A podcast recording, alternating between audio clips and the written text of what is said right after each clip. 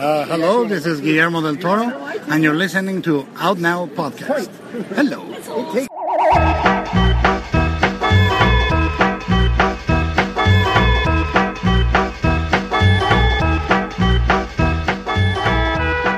We are now recording, and this is Out Now with Aaron and Abe. I am Aaron, and as always, this is Abe. hi, hello, Merry Christmas.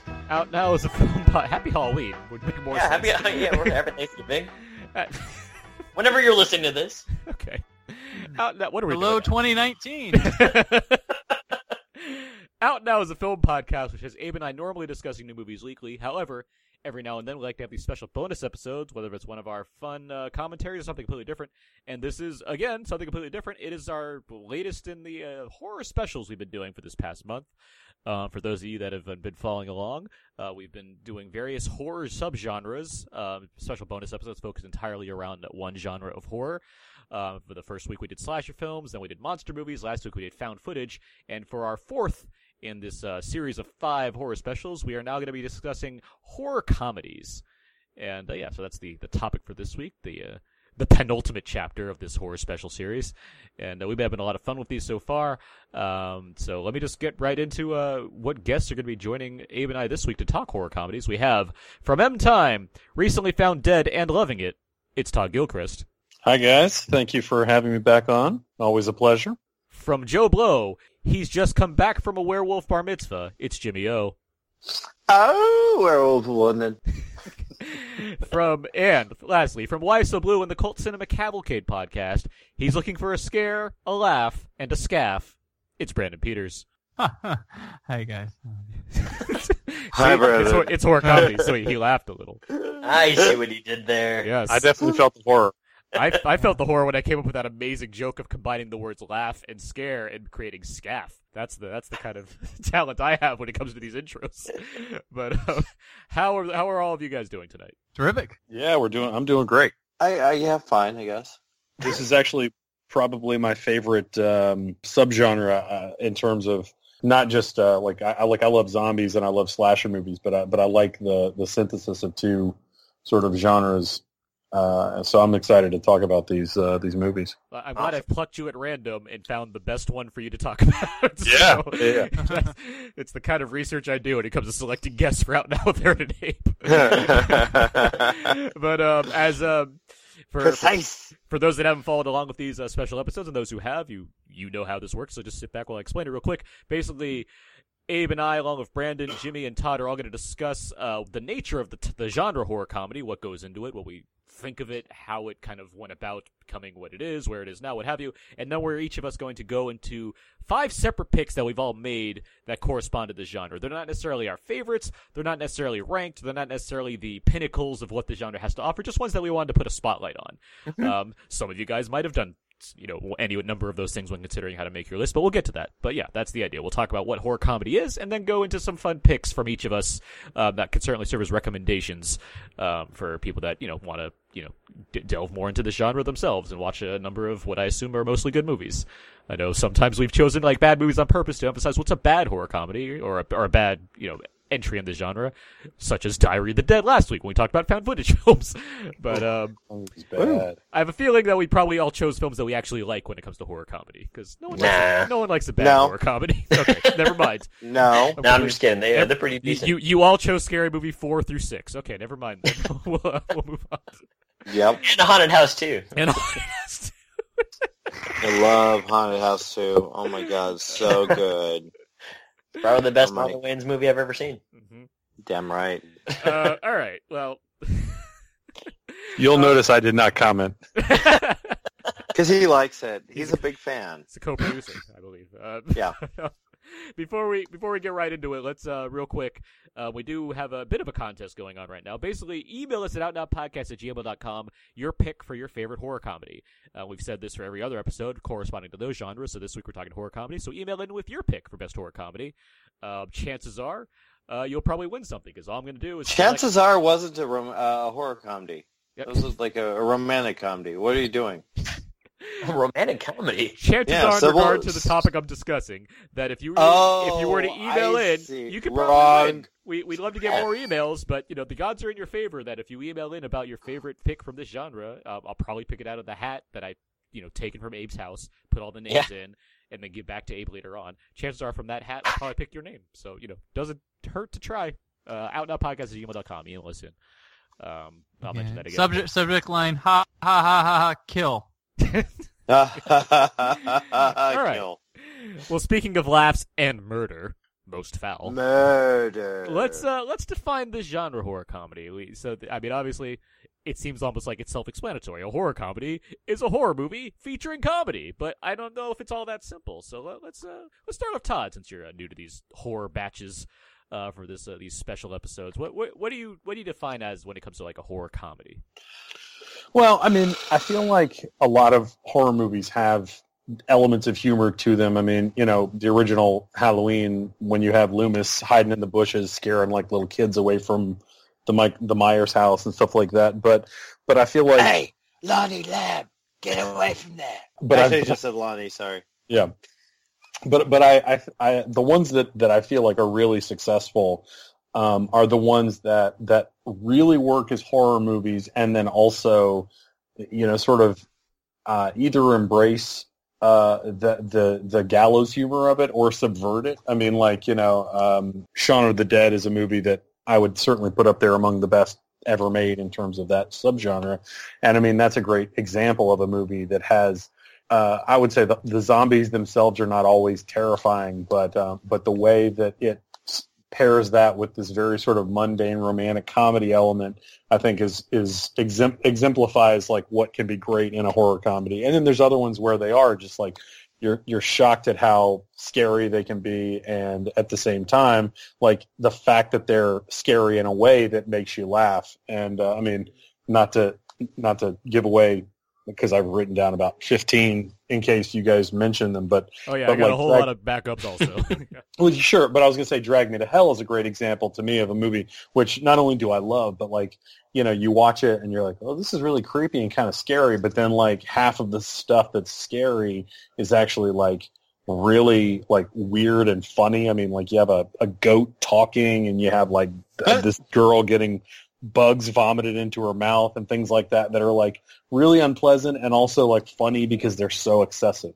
Well, it's like you get so squeamish, you laugh about it. Like it's it's Yeah. a weird a weird reaction you have. Like I've I've noticed, like a lot of times I've talked about like when you go to a theater and you're seeing like some sort of like scary film or something like that, and something intense happens. Some people's ultimate reaction when they're scared or something is to laugh instead, mm-hmm. and it's not like they're laughing at the movie. It's just that's how they feel during like a grotesque scene or something. They're like, oh no, but it's not like they're laughing at the movie. That's just like this reaction, even to like scary stuff, not just- just, like the horror comedy. and just nervous tension in general. It's Yeah. often, bro- I mean, you watch something like I, I think of like the Paranormal Activity movies.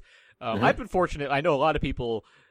Sometimes the you know the audiences don't play to their favor as far as what they're reacting to and how they're reacting. I've been fortunate. I think every Paranormal Activity movie I've seen, which I tend to purposely do at midnight because I think that gets the best crowd.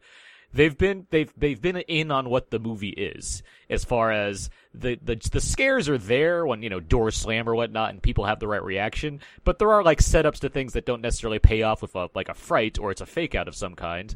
You know, there's a there's a way that these things play, you know pay off where it can it, does- it it does inspire a level of humor. Like it does inspire you know you know people to kind of chuckle at what they're reacting to where it's like oh that wasn't scary after all. Ha ha ha but I am nervous about the situation. Like there it's it's an interesting line to ride when it comes to how one is both required to act and how one actually does respond to these various scenarios when it comes to you know, And to a horror And I would say, and to that point, what, what I think distinguishes horror comedies is that you feel like the filmmakers are trying to elicit those laughs as Mhm. opposed to, you know, sort of faking somebody out so they can mount a greater scare. They're they're indulging in the audience's expectations and and uh, and sort of manipulating that that uncomfortable sort of nervousness to to create a laugh along with the with actual with actually being frightened. Yeah, Yeah, it's, and- you meant you mentioned Shaun of the Dead, or you mentioned sorry, you mentioned um, Drag Me to Hell, and you know I think Sam Raimi's kind of a, a horror comedy all star when it comes to mastering tension and comedy in the same film and playing off those reactions. I think he knows exactly what he's doing. You don't put a bunch of you don't put a bunch of like Three Stooges humor in an Evil Dead movie because you're thinking maybe everyone's going to take this seriously. I mean, you, you have to balance that, and I think he. You know, that's a, it's a key- Dragon Hell is like a key example of you know going way over the top because you know it can be both you know tense but also you know humorous. Absolutely. I mean, like going way back to it's probably the, the granddaddy of all of them is the Abbott Costello meet Frankenstein. That even has a couple sequences of like maybe not scares but suspense, like the one where uh, Champ is going over to Lon Chaney's hotel room, uh, Larry Talbot's hotel room, where he's already transformed into a werewolf, and is like constantly doing this bit where he's like going back and forth while the Wolfman's like behind him and he doesn't even know it to get him. That's that's pretty tense, intense. Even though it's you know played for comedy, you're, you you don't want to see him get attacked, but it's still got you know tension and suspense while also delivering like physical comedy. Do you guys feel as though horror comedy has like a specific uh, percentage of horror and comedy in it to make it into this subcategory? I think that very Not much really. I- yeah, I think it very much depends on the filmmaker and what their Mhm. intention Yeah, is. I think I- there's yeah, it lot definitely of depends on That. there's that. a lot of comedies or horror comedies that you know deliberately put the you know giant emphasis on the comedy. Some Mhm. actually do a good job of setting up a lot of good tension, and their hor- and the horror side, you know, eventually takes over. What have you? I, you know, it it really depends more on the film rather than like an, a required formula for how to best accomplish what you're going for.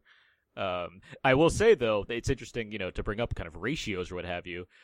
Uh, and we talked about this on our when we talked about the um, the Get Out trailer, the the upcoming Jordan Peele horror movie, uh, Mhm. which very which to me in the trailer alone very clearly has a satirical bent to it and a lot of inherent humor that's going to come out of the film. It also is racially charged, has a number of other things that make it of interest to me, but you know, looking at something like that, you can. It's interesting to think about how horror and comedy are are very similar. It's easy to see how these genres, you know, work well with each other because both require a level of like setting up a joke or setting up a scare and having a you know an eventual payoff. Um, and there, it, it, it, you know, it, it can take a, it can take a certain filmmaker to achieve what they're going for in this kind of sense. But you look at what's required to you know make something work and both of these genres really kind of line up with what you're trying to go for you're trying to you know establish a set you know a, a place a set of characters some dialogue or what have you and eventually and you know that you follow that up with something that provides some kind of jolt and whether that's a scare or a laugh you know that it's it's a it's an interesting route to to kind of consider when it comes to what a desired action is to get out of a scene What you said. okay Agreed. Yeah. Jimmy, any? Uh, yeah, we haven't heard much from you yet on the on the topic. Are you? I, I, I assume you're a fan of horror comedies. I mean, I do have you here. Uh, Oh, of course, yeah. I, I, I'm, I'm not huge of a fan of horror comedies in the sense that I kind of prefer my horror to be horror and my comedy to be comedy. But there are a ton of them that balance it well, really well, and some of them are my favorite movies of all time. So I definitely am not anti uh, them. It's just not my favorite favorite show, subgenre, but that some of them are my favorite movies. I just, you know, uh, it, when they do it right, man, it, it it's great. Oh yeah, that can come down to like a lot of genres where like you know the you may not be a fan of the entire genre, but you know when they do it right, it can be like one of your favorite films ever. I'm not necessarily huge Absolutely. on I'm not necessarily huge on like musicals, for instance, although I've warmed up to a lot of musicals over time. But like there are certain ones where I'm like, this is this is how a musical's done, and it's like you know they're they're great, and I just want to like you know you get some that are just just stand out as being amazing. I, I recently rewatched uh, West Side Story with my lovely girlfriend, and that's a movie where I've always loved West Side Story. Every time I see it, it's like this movie's fantastic between just the direction, the use of the color in that movie, the dance, like whatnot. It just it, it just completely works for me, no question. Sweeney Todd's another example of that, where I just I really love Sweeney Todd. It helped that it was you know Burton and it has a very spe- spe- specific aesthetic to it. But you know, at the end, it is a musical, and I was like, I'm all aboard on this one. And Hey. then you And then watch Jersey Boys. musical. Yeah, then we watched Jersey Boys, and it sent me right back down Oh again. God! But uh, Abe, Wow, that was I, ju- I just watched that recently. That was really bad. Yeah, it's is. Yeah. We don't Yeah. need to go too off topic to talk about how bad that movie is. But anyway, Wow. Uh, Abe, yeah. I Yeah. you know we've been doing these horror episodes for a few weeks now, and you've you're not- you're not a huge horror guy as far as like I don't you don't want you don't want to necessarily go to get scared for Yeah, in general, I, I'm not I'm not huge on, on jump scares and whatever else. I so mean, your I'm so fine your with- so your picks have largely leaned on a lot more you know uh, lighter and humorous sides of horror films when it comes yeah. to If these you listen back to our, our Halloween our, our October Halloween specials this year, I mean, yeah, they're a little bit more of you know, for instance, like I chose Gremlins, which kind of uh, straddles the line of of a family movie, horror, and comedy. Um, but yeah, you know, stuff like that. But in general, horror comedy, I, I tend to uh, I agree with what uh, Todd and uh, Brandon said, which is sometimes it could be a, a particularly you know more horror, but they have some genuine laughs in it. Or sometimes it's a little bit more very humorous and they have some genuine like scary moments in it. so there's no real mix. It's just more of, hey, you know, uh, this wasn't straight horror. Like they're not playing it like uh, a Nightmare on Elm Street type thing. Even though there's actually a couple funny jokes, maybe by uh, Freddy Krueger himself. Well, as those as that series went on, he became It got of a even comedian. goofier. Yeah. I mean, Yeah. that guy just he became like a stand-up comedian. But uh, Yeah, my fa- my favorite one's the one with the cover where he's standing in front of a brick wall and there's a microphone standing in front of him. It's great. It's uh, that's uh, that's dream that's Dream Wow. Warriors, I believe, right, Brandon? Is that, is that correct? yeah, I that mean, is he's got, not my favorite franchise. In a way, because of that stuff. but yeah, for the most part, uh, I mean, I agree with you guys. Yeah, some of my picks here, they're a little bit more. I mean, they are more comedic, but uh, they certainly have some true elements of, wow, that was a really done, uh, well done horror scene, or that was a really, I didn't expect that. So, you know, uh, as it goes, I did find things that are a little bit lighter in tone, though. Uh, nothing corny, of course, but movies that I do enjoy that have a sense So, of so none of the Children of the Corn movies. no, especially what- what's the one with Christopher Reeves where that that wasn't Children of the Village Corn. of the Damned. That's Village a of the remake. remake. Damned. Yeah. Yeah. No, John Village of Carpenter. Damned. Yeah. Yeah.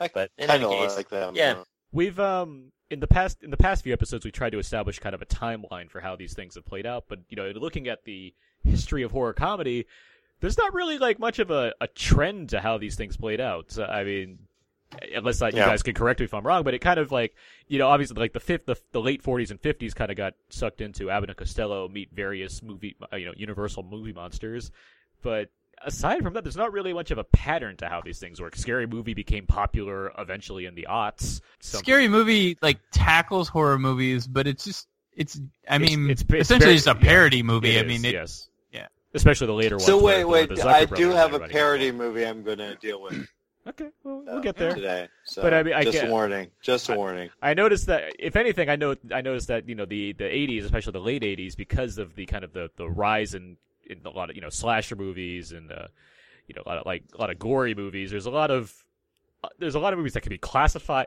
excuse me, as um horror comedy to an extent. Where I think because the genre got so you know kind of wacky, it sort of became easier to straddle the line as to how because they became essentially became self aware. If I'm not mistaken, is that you think that's a good way of putting it, uh, Brandon? yeah, yeah, there's a little bit like the '90s. I mean, you could essentially count Scream. Yeah, That's like a horror comedy, and yeah. And I just the the people, yeah, they got a bit more witty, more self-aware. Yeah, that's really where we, that's really kind of where we end up now, where you you'll get a lot of com- horror comedies of today, of like recent years, where they they prey on nostalgia. Essentially, they prey on tropes that people are familiar enough with, where you where you can you know kind of call attention to these various things that happen. Where you talk about something like the Final Girls a few weeks ago on uh, in our Right. slashers, like there's the the, the the the elements are so well known that it. Beco- it becomes an easy source for comedy as, and plays off it to a degree as opposed to treating it seriously. Yeah, true. And I mean, w- w- while we talk with comedy and, and horror, they're both like two of the purest, um, the types of like pure cinema where Uh-huh. you know that's where they they so they lend each other to that. Like you can, I mean, you basically take the Three Stooges and like change it to like.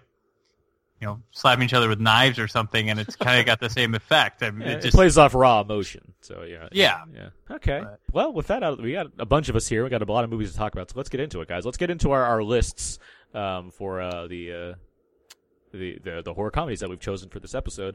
And um, so I'll, I'll start. Okay, we'll start with I'll start with Todd.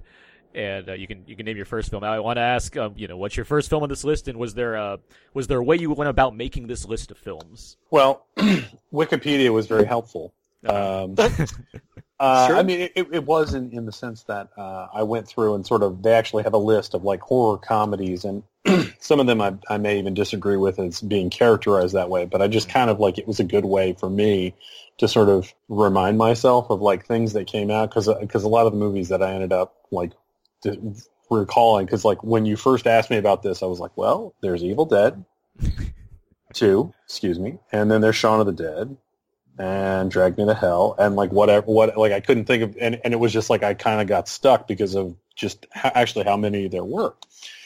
But my I mean my first is actually uh, like a very obvious one, but uh, but it was it was American Werewolf in London, Mhm. um, which was sort of the, the what I would consider like my favorite, the earliest movie release that I would that constitutes a good, a really great horror comedy for me. And and and I mean, it's just a brilliant movie that is, in my opinion, like genuinely like really scary and has got some great surreal moments. And then it also has a naked American man stole my balloons. Yeah. You know, it's, and, and just these sort of, I mean, like the transformation itself is like so protracted that you go through all these sort of different moments of empathy and horror and hilarity and, and just the whole movie's kind of that way where you're like, this is terrible and what's happening to him. And like, you know, he's talking to his dead friend who is decomposing progressively over the course of the movie. And he's like, you need to commit suicide. And all those things that sound like they are wildly inappropriate for humor are actually very, very funny.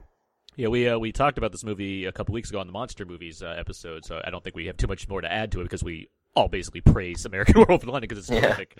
Oh, yeah. uh, but I will say to, Mhm. to go along with the you know the horror comedy thing of this, Griffin Dunne is pretty hilarious in this movie. Especially once he, He once he once he I mean he's already funny alive, but once he dies, like it really like gives him a lot to a lot to play off of how he can play around with being you know a, a, a ghost zombie and uh, have these little lines to say to to David as he's dealing with you know the dilemma of being a werewolf. Yeah, as he repeatedly like continuously deteriorates and uh, has like super sarcastic things to say to him. Yeah. Let's go. To, let's go to Brandon. Brandon, what's your uh, how, how, talk about your list and uh, then uh, what's your first pick? Uh, my list was basically try not to pick something Abe had picked in the previous three episodes. Always a good strategy. Uh, that is a good idea. I, I kind of went with stuff that maybe um, might not think people might not think of directly with horror comedy instantly, or maybe a little bit more, uh, not so much like underground, but just like maybe something that didn't come right off Mhm. the top of your head. And uh, my first pick is a recent film called The Harvesters. Um, we no, just kidding. Just kidding. Just kidding. Uh, my first pick is uh, Jason Lives Friday the Thirteenth Part Six, okay. which is Arguably uh, the best in the series. I, I like part four the best, but um, this is my second favorite, and it's it's very, it's the sixth one. It's self aware, but with it still maintains being a slasher, but it has a fun aspect of of having jokes and stuff in it. And I mean, we start. It, it opens with a very uh, classic monster movie, you know, resurrection of Jason in the cemetery that leads to Jason doing like a James Bond gun barrel sequence, which lets you know right away hey, let's have some fun. And I mean, it's just got little moments in it um, that you know have like things that elicit an audience reaction or for someone to say something. Like there's a, a part where there's a close up of an American Express card floating after someone gets killed in a in a pool of water, and you know the director even said like you know I was hoping someone that you know it's for the people in the audience for someone to go don't leave home without it. and Yeah. there's there's a scene where later in the movie where Jason is you know attacking the camp, and this is the first and only one that has kids at the camp, actually too. And these two kids are hiding under their bed, and the one asks the other, goes, "So what were you going to be when you grow up?" And you know, Jason's kills have little jokes to them. You know, little pun- he doesn't talk, but his kills deliver punchlines at times as well. More like kill lines. I'm done. Yeah, But, um, kills- yes, and yeah, it's just it's a really fun movie. No, And Aaron. After, yeah, after a fifth, after five entries, I mean, it's it's a, a refreshing step, after, you know, to get through that. Especially if you know you're not a Jason fan and you're tired of them at that point, or if you're just not into them, you should give this one a chance because it's pretty good. And you know, the next funniest one is you know Jason Lives, which is intentional and unintentionally funny. But I, I or Jason X, sorry. I was gonna say it's like you know But, me. yeah. I'm, a, I'm a huge fan of Jason. Yeah. X. Ultra intentionally funny. Yeah. So, but Jason Lives is just solid. It's a good slasher and good comedy to go with it without going overboard. who's the who's the like actor that went on to be somebody in that movie? I'm trying to think if there's. Well. Thom Mathews is in it, and he Thom he's Mathews, okay. he's been in a he's like an '80s like Yeah. horror guy. He was best friends Yeah. with George George Clooney. It's probably his claim to fame. But now he's like a building. He's like a building contractor or he was in something. those Return of the Living Dead movies also. Yeah, he was in Return of the Living Dead. Yeah, and he did some like Mhm. sort of. I think he did an action movie with I think Charles Bronson maybe or something like that. But Well, Tony Goldwyn was in there. yeah, to, yeah, Tony Goldwyn. That's right. He's he was The president. one, Yeah. of, one of our one of our TV presidents. right. uh, all right. Uh, cool. Uh, Abe, what's your uh, Yeah. or your list in your first pick? And the list was again more more things that I just enjoyed uh, that I've seen. Um, nothing really crazy. I mean, my previous list had been a little bit more steering toward this way anyway. Uh, but the first pick is uh, Tucker and Dale vs. Evil. Um, That's on my that- list. Yep. and that was a Great. 2010 movie with uh, Alan Tudyk and uh, Tyler Labine, and uh, basically these two uh, folks who live in a cabin in the woods, and these teenagers that play all these tropes uh, essentially kill themselves because they think that Tucker and Dale are just uh, these these uh, I guess hillbilly hicks that are gonna kill them anyway. But it's very funny. It's it's kind of what we talked about earlier, where it's self-referential, and uh, because you had seen so many movies up to that point, um, or if you are aware of all these other movie tropes, that it just um, you would understand all the inside jokes. And I just I remember watching it on an offhand way because somebody was like, "Hey, you should watch this movie," and I was like, "This movie looks stupid," and I end up just laughing all throughout it. And also, Alan Tudyk has is just an amazing actor. I, I didn't realize that he was uh, he can play so many roles, and this one I was like, "Wow, all right." I guess I'll give this Alan Tudyk guy a try. Between this and his his wonderfully colorful role as racist coach in 42, um, it's uh, You would never guess. it's been quite the career for Alan. his, his career is just all over the place. I um, I yeah, I had as I said, I had this on my list um Mhm. as well, and I the few, I the the the greatest image I can think of when I think of Tucker and Dale versus Evil, which I find to be hilarious, is of Alan Tudyk who's like being swarmed by bees while holding a chainsaw and running after a person because he's trying to warn them about the bees. I mean, it's, that, that, that was a that was a very big laugh, and I was very happy to have and think about over and over after watching that movie and repeatedly watching that movie to see. But yeah, the the way these characters end up killing themselves in the movie Yeah. as a response to trying to avoid being killed by people they presume to be killers is pretty hysterical at times. I was also a big fan of the guy who just runs with a giant spike and he Yeah. just keeps running to it. Yeah.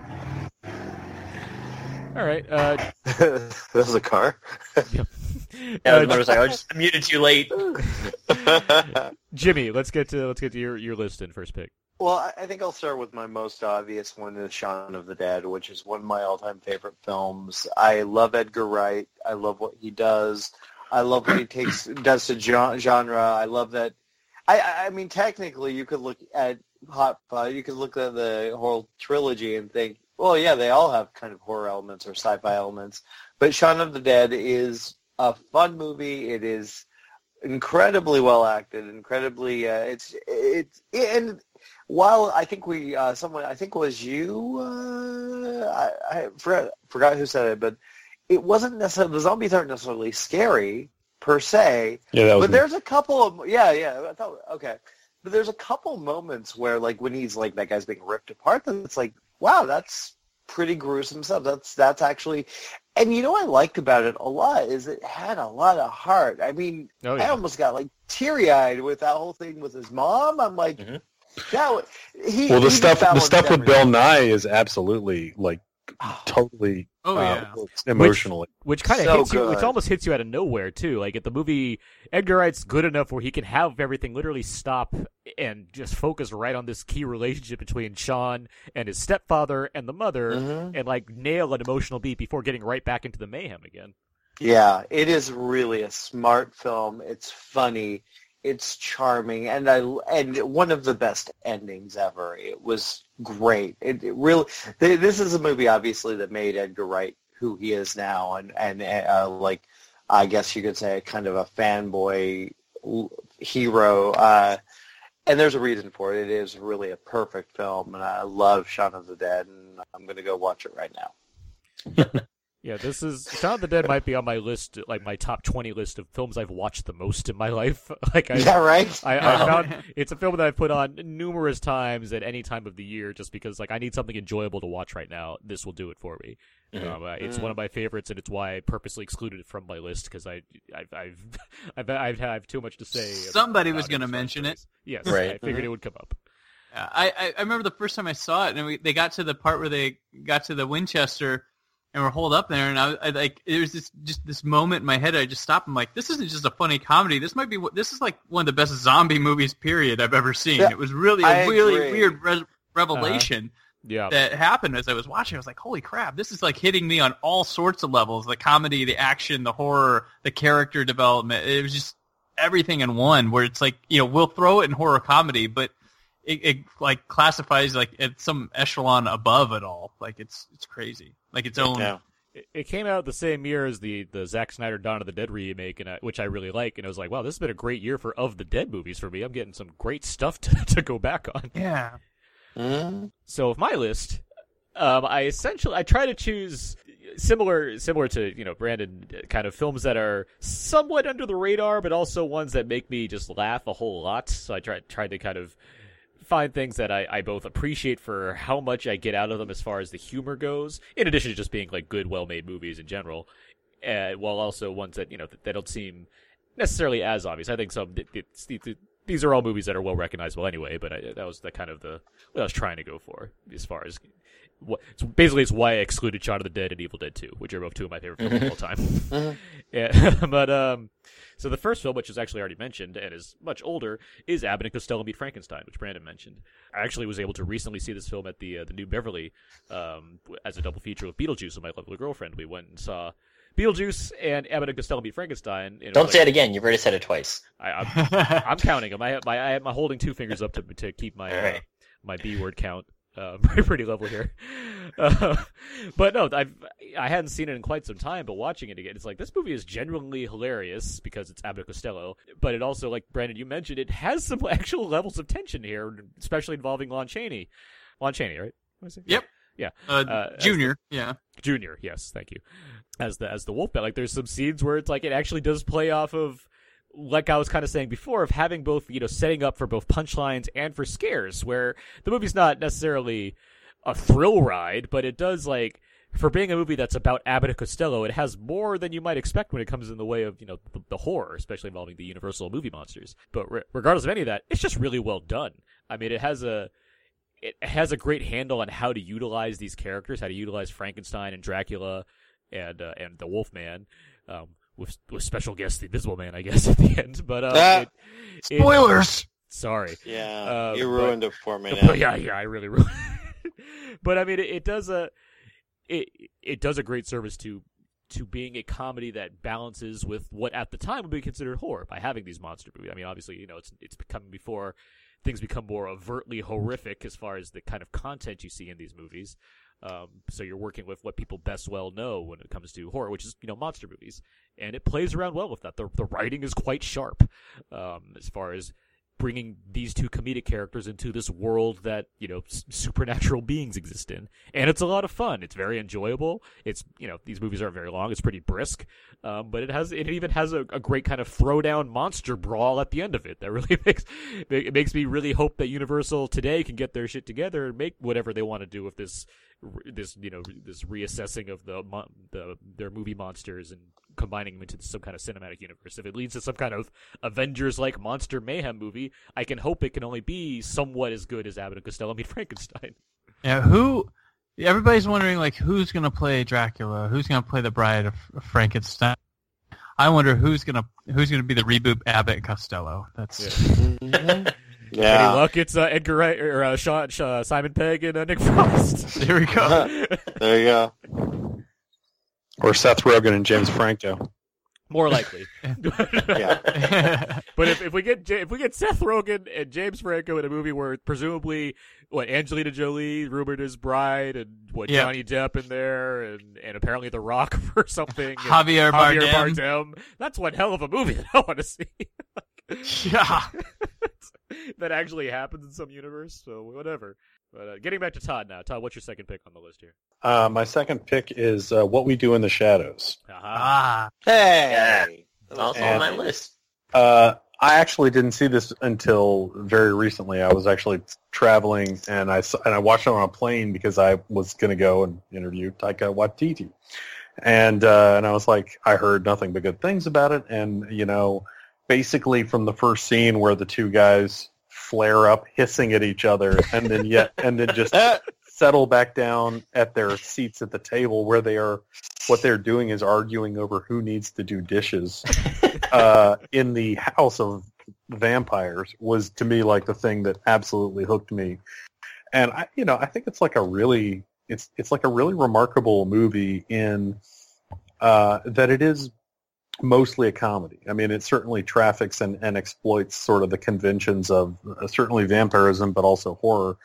But um, but the way that it handles all of these different elements and sort of again, not un, not unlike uh, Shaun of the Dead, but in a, in a different kind of way, sort of the mundaneness of relationships in that context Uh, to me is is just brilliant and you know i mean it's it's a hysterically funny movie and it also manages to be like kind of sweet and uh and you know and it's got a few good like genuinely good scares too. Yeah, there's a great like tracking shot that follows one of the char- one of the eventual victims who I believe becomes a vampire in the, one of the roommates where like it really it follows them like around the house and all these crazy things start popping out of the the walls and there's some clever editing with having one of them in like his backpack at a point I believe like there's there's like Waititi uh, and Clement they both did they co-directed the film together Co-directed Uh, and like- co-wrote.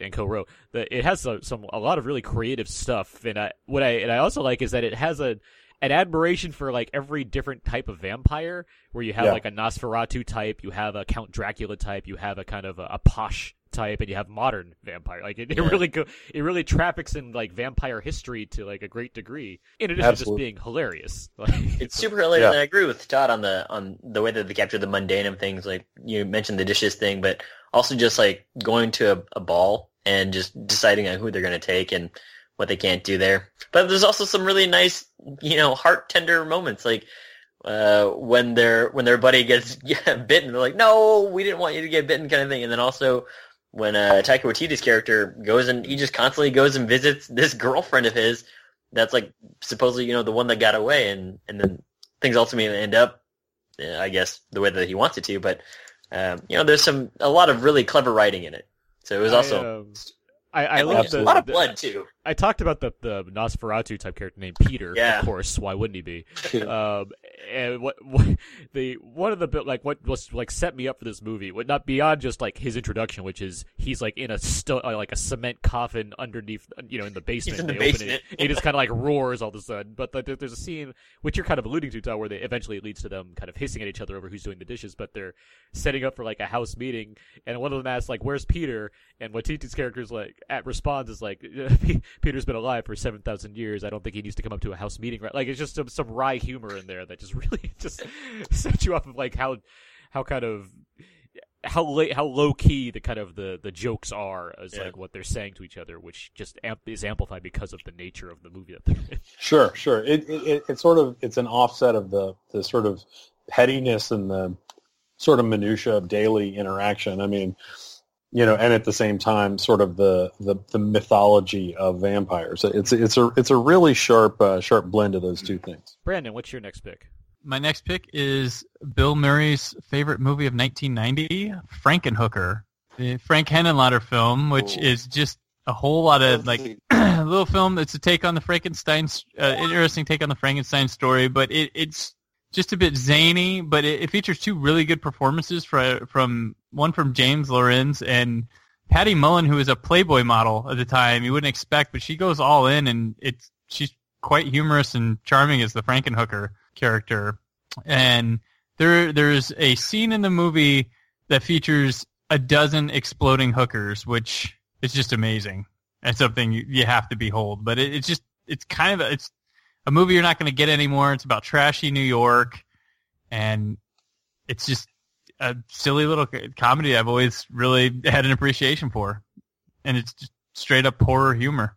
All right, Abe, what's your uh, what's your next pick? next pick here is uh, this underseen movie called odd thomas from 2013 Oh, Thomas. All right. Yeah, and it was I think that it was first mentioned by a friend of the show, Scott Mendelson, and um, he had mentioned it was on Netflix streaming, and I checked it out, and I really enjoyed it. It was from a, it's adapted from a movie, or I'm sorry, a book from Dean Koontz uh, of the same name, and it's this guy who basically it's almost like um, what's that movie with Michael J. Fox? Don't worry about it right now. Just keep going. Yeah.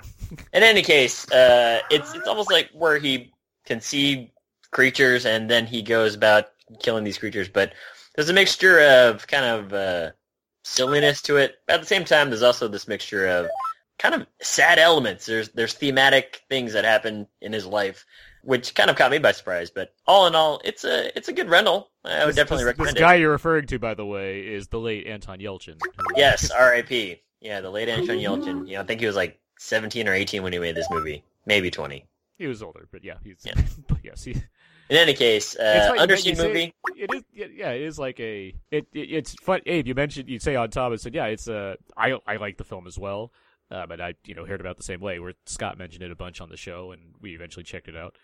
And uh, yeah, it's you know it's one that I I didn't think of actually as horror comedy. I guess you know it it, it is to the degree that like the tone of that movie I guess fits a, a sort of like because they live in like a small town type thing, so everyone kind of knows each other. Right. and the kind of the the way everyone addresses things and the you know the way Yelchin's dialogue and with his with his girlfriend and some of the people in the book like it it's it's fun. Like there's a fun sense of, of how things play out which kind of lend it to being more humorous than the story might suggest I guess. Yeah, I mean, despite the fact that the opening scene is like him biking, and then there's a girl that he's talking to, and then you find out that she's dead because he sees dead people. it happens Yeah. Very true. all right Jimmy what's your what's your next pick Uh, you know what? I'm going to go old school with this one. Well, not too old school. I'm going to go back to 1972's Bob Clark's Children Shouldn't Play with Dead Things, which is basically Night of the Living Dead, except really campy, really over. I mean, I, I don't even know if I'd call this a good movie. It's one that I absolutely adore, though, because it actually scared me as a kid. It's about a group of actors who go to some weird, weird island and they re- quote unquote try and resuscitate the dead through a satanic ritual, and that happens, and you know they do rise, and it. it- the weird thing is, it's such a bizarre movie, and, and, and it's so cheap, but there's something kind of fascinating about it. It's it, it has actual moments that are legit kind of creepy, and the the characters are just kind of assholes, to be honest. Every one of them but I find it immensely entertaining, and I, I like it. I, I guess I kind of like it because it's the early '70s, where I think zombie movies were starting to get pretty um, creative, and it, I actually really, really dig this film. Again, not a great movie, but it's one that I find pretty fascinating. And if you're interested in zombie movies and you haven't seen this one, it, it's fun to see where it fits in with Night of the Living Dead and and uh, Day, Dawn of the Dead. It's a it's a fun fun flick, very cheap and hard to find. I think. all right I'm gonna What's write that that one down. what's the what's it called it's a long title again say it again so people can Children shouldn't play with dead things. Children shouldn't play with dead things. uh, my next pick, uh, we're gonna have to go downtown because I'm talking the Little Shop of Horrors. Uh, Aha. that's the um, the 1986 version, the the Frank Oz uh, take on the film. Uh, we you know we talked about musicals a little bit ago, or you know my uh, varying fondness for certain musicals. This is one that I definitely really enjoy. Um, it has a terrific cast uh, with uh, Rick Moranis leading the way, um, and some of the some of the best stuff you can see in small portions from Steve Martin and Bill Murray. Um, and the this is almost the epitome when it comes to horror comedy because it's you know it's a it's a Broadway musical essentially that happens to involve a a, a man eating plant creature, and the, the the songs are great, the effects work is fantastic, which should be no surprise when you have Frank Oz directing a movie like this, and it has this really kind of sinister tone to it as far as the way things play out, especially if you see the original ending of this movie. There was a recent release of a Blu-ray for Little Shop of Horrors that includes a completely restored version of the original ending where basically uh, Audrey 2 wins essentially and uh, takes over the planet and it's it becomes a quite the scene to watch uh, watching that original ending but even before regardless of that regardless of how dark it could have gone if it went with that original ending the movie itself is just really entertaining um, it is very funny as i said the songs are quite good i mean they're the the, the songs are based on songs by Alan Menken and How, Howard Ashman, uh, who've done a number of uh, great things in the world of musicals. Uh, but the, the film itself, it, it makes great use of the premise it has to create something that's very very memorable in its own way. Little Shop of Horrors. That was my that was my pick. Let's get back to Todd now. Todd, what's your uh, what's your next pick? Uh, my next pick uh, is Baghead. It's Oh. a du- it's a Duplass brothers movie, um, and um, it and it's a very sort of unexpected. It was it was something that was really unexpected to me because it starts off in this very unconventional way, at least for what you would think of as a horror movie, where it's basically like two guys who are they just created a film and after they finished the film they decide to go with these two girls up to this cabin in the woods and then it sort of acquiesces a little bit to some of the conventions of horror but basically it's like you know a uh, a mumblecore sort of comedy that also starts filtering in these like horror elements. And so you spend a big portion of the movie trying to figure out if it's actually anything's going on or if it's actually a horror movie or what's what happens. And I won't spoil it for people who haven't seen it which is not too many uh, but um, but I always thought it was it, it was it's a movie I actually haven't seen in several years, but it was one that I really enjoyed, and I remember like I was kind of like, all right, these guys really have something. I mean, you know, I I was sort of I think even at the time kind of of of mixed opinion about like mumblecore and sort of that whole sort of movement. Um, but I thought they handled it really well in terms of it being really sharp and well written, and the characters were really um, creatively engineered and everything sort of drives in, a, in an interesting way that doesn't seem, you know, sort of aimless in the way that you maybe maybe your, your tendency would be to expect for for for a movie of that from that sort of era. I uh, I've seen Bag uh, Baghead, and um, I I'm still kind of hit or miss on on mumblecore films in general. This is one that I kind of liked. I, I enjoyed for the like for the most part. I think it has some a neat take on how to do this kind of movie, and uh, it it even has some genuine suspense at certain points. Uh, Yeah, yeah, yeah, and I, and I and I do like Steve Zissis, uh, who is um, I mean he's been like he's a Duplass regular, and he was on their uh, their HBO series uh, Togetherness, uh, which I thought was quite good. Um, but he and he he's kind of like a he's like a, he's the him and what Greta Gerwig are like the central characters, and that I mean Yeah. it's like it's like a cast of four people, so it's not really like it's a huge cast. But Mhm. I, I really like how that kind of relationship plays out in the in the movie. Yeah, I mean it's it's I mean it's really more of like sort of a fun movie that than you know it's like don't go look don't go watching it expecting it to be a, a, a an especially frightening film, but it has some some sharp little moments again of, of both of, of of observational comedy and also and also some some genuine suspense. Has uh, has anyone seen Creep? Yes. Yeah, I love that movie. That was Yeah. mentioned last week. Yeah, we mentioned it last week, and I, Yeah, we I- did.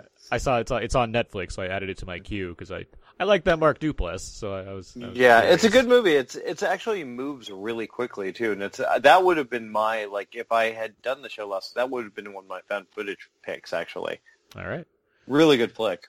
Brandon, what's your what's your next pick? Uh, my next my next one is a movie that didn't intend to be horror comedy, but pretty gold. It's um, uh, Silent Night, Deadly Night Two, which wasn't even intended to be a full on movie. Um, it was they came up with it during uh, they were uh, they were re-editing the film for television distribution and possibly another theatrical re-release. Um, started shooting some sort of uh, like wraparound story to fill for time where the content was edited and ended up making a movie out of it, which includes a lot of footage from the first movie. It's basically you get a greatest hits of the first movie because it's like 40 minutes of this movie is the first movie, um, mixed with a like so bad it's good, you know, comedy that also features one of the best like just out there performances from Eric Freeman, who acted again for another couple years and like disappeared only to I think he's sort of resurfaced recently. But uh, it, it it recently in the past couple years became like meme famous with uh, Garbage Day is uh, from this movie where he shoots a guy taking out the trash and says Garbage Day and people people love it. Um, it's just a it's a he's a wild just crazy performance from Eric Freeman. It's got a lot of uh, like laugh a minute moments that weren't meant to be silly, but I mean I've I've had I've shown this to groups and it like kills every time. This movie, Literally. Uh, literally. I mean, you, you get people around, have a like you know have some beers with it, and people. It's it's a funny movie, and you get the, the best of the first one too while you're at it. So, um, it's it's definitely in there with the the all time midnight movie kind of greats of unintentional comedy. All right. Uh, Abe, what's your next uh, pick? Next one is uh, another Anton Yelchin pick. Uh, last one uh, from 2011, it's Fright Night, and I like this movie because I, I I guess that I was expecting it to be just a little bit more straight laced comedy, or and or just a regular movie with dark elements. And surprisingly, there's a lot of good kills in this movie. I also like the the rules that they set up. I mean, it's kind of just Buffy the Vampire Slayer rules of hey, if we, if I don't invite a vampire into my house, they can't come in. But um, That's a general actually- vampire rule. That's not just Buffy the Vampire. in general, yeah. But I think the first time I, I saw and heard of it was Buffy the Vampire, where it's like they- they're knocking on the window and she just doesn't notice or let them in, and, and it was repeated in The Simpsons later.